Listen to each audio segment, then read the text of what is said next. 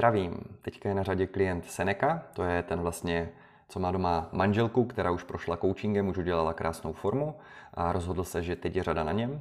Má i dvě děti a je vytížený manažer, který si chystá všechno předem. Je, je to v podstatě klient takový, ten ukázkový, který všechno dělá do detailu přesně ideálně, jak by to mělo být.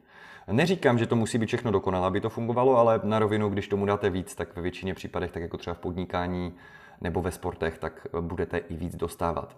My jsme měli cíl vlastně dostat se zhruba z těch kolem 84 kg na zhruba těch 80 plus minus. To je prozatímní cíl, kdy si potom řekneme ze Senekou, jestli je teda fakt spokojený na té váze tak, jak je, a ukončíme to hubnutí, anebo jestli to třeba ještě posuneme dál. Stejně tak se může stát, že bude mít třeba 81 kg, řekne mi Martias, už jsem spokojený, je to to, co jsem chtěl. Je to jenom orientační cíl. Ale vůči tomu cíli jsme šli z 84,3 kg na 82,8 kg, což je super. Na rovinu ale, spousta z vás to i ví, ta váha kolísa, tohle jsou jednorázové vážení. Tím chci říct to, že tenhle ten výkyv mohl být klidně i jenom, že se Seneca zvážil třeba vyčerpaný, myšleno jako, že ne, moc nejedl, hodně cvičil, měl hodně kroků a zrovna v té chvíli se zvážil. Takže tam bude menší nasycení třeba toho glykogenu. Jindy zase, když by byl hodně najedený, méně cvičil zrovna v tom období a zvážil se, nebo ještě se zvážil třeba během dne odpoledne, ne ráno, kdy už není nalačno a má samozřejmě nějaké jídlo v sobě, tak by vážil třeba zase víc. Proto tu váhu bereme orientačně, ale když se podíváme na míry, minus 1 cm pas, minus 1 cm pupík a minus cm stehna. Perfektní výsledek.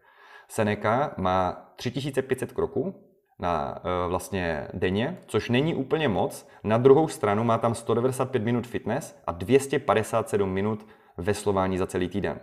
Takže ano, je super mít více kroků, ale když si uvědomíte kontext klienta, který je velmi aktivní ve fitku, vesluje každé ráno třeba 30 minut, tak samozřejmě tam nepotřebuje tolik těch kroků jako sedavý člověk, který necvičí vůbec a staví to jenom na těch krocích.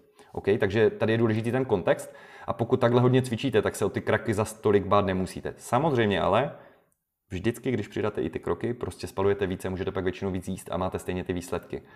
No, co jsme udělali? Upravili jsme trošku ty cíle směrem nahoru, protože se neka nám pořád hubne pěkně a zdaří se nám po troškách navyšovat ten příjem energie. A pamatuju si, když jsme začínali na kolem 2200 kalorií, tak se mě vyloženě ptal, Marťas, proč mi vlastně teďka přidáváš, když jsem zhubl, nebudu pak brzdit a tak, eh, nebudu pak jakoby přibírat a tak.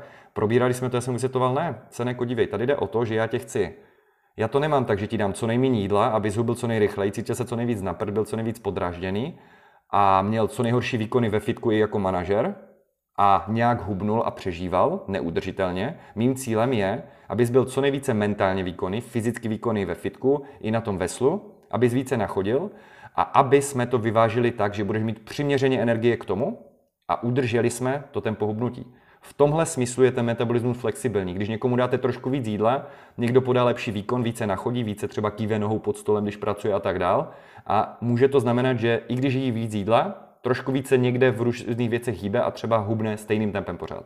A to je to, o co se já snažím. Teď už jsme na 2539 kaloriích a uznávám, mezi tím Seneca přidal i nějaké veslování, což samozřejmě je taky jeden z důvodů, proč můžeme zvyšovat ty cíle a pořád hubne. Na druhou stranu, ne každý má tuhle disciplínu, že za vámi přijde za koučem a řekne Martin, já jsem se rozhodl, že dám každý den ráno navíc 20-30 minut veslo. Chci dát něco navíc. Jenom tak navíc, i když už to tak šlo skvěle. Takže respekt, perfektní práce, podpoří to i svalovinu minimálně zad. A jinak, co se týče liftu ve fitku, tak jsem viděl, že se Nekovi to jde velmi dobře. Myslím si, že ten pokrok tam je taky. Uh, silově je na tom trošku hůř, než byl před tou dietou, ale minimálně, minimální zhoršení těch váhových, řekněme, výkonů oproti tomu, když vezmeme, kolik zhubil a kolik má teďka třeba procent tělesného tuku a váhu. Takže fakt super. Já už se strašně těším, až se se jako dojdeme na konec té diety a vám udělám zhrnutí toho, kolik centimetrů, kolik kilo jsme sundali a jak se změnily jeho výkony ve fitku, protože to budete koukat. A strašně moc musím pochválit Seneku, protože opět ten týden byl bravurní. On prostě, i když má týden, kdy se mu něco nepodaří, tak prostě on to dokáže zvrátit ve svůj prospěch, něco se to naučí a udělá to stejně téměř dokonale, místo dokonale. Takže super. Co se týče přílohy, dneska jsme probírali se Senekou progresivní přetížení, eh, video formátem a taky celý rozsah pohybu a svalový růst v pdf -ku. Když to řeknu hodně stručně, jenom za poslední dva roky vyšlo tuším přes 6 nebo 8 studií, které potvrzují jasně to, že celý rozsah pohybu, úplné natažení a zkrácení svalu pod tou váhou je efektivnější pro svalový růst, než si dát větší činku a je to s proměnutím na prd nebo kratší rozsah, jenom proto, abych byl velký egoista a velký frajer ve fitku. Takže kvalitní technika, celý rozsah opakování a přiměřená váha je super. To samozřejmě neznamená, že máte mít co nejmenší váhu a že když skončíte třeba u desátého opakování, vůbec nejste udýchání, vůbec vás to nebolí. Je to prostě, jak kdybyste umývali nádobí, ale položíte to proto, že jste četli na netu, že máte 10 opakování, to je špatně. Tam si máte přidat váhu.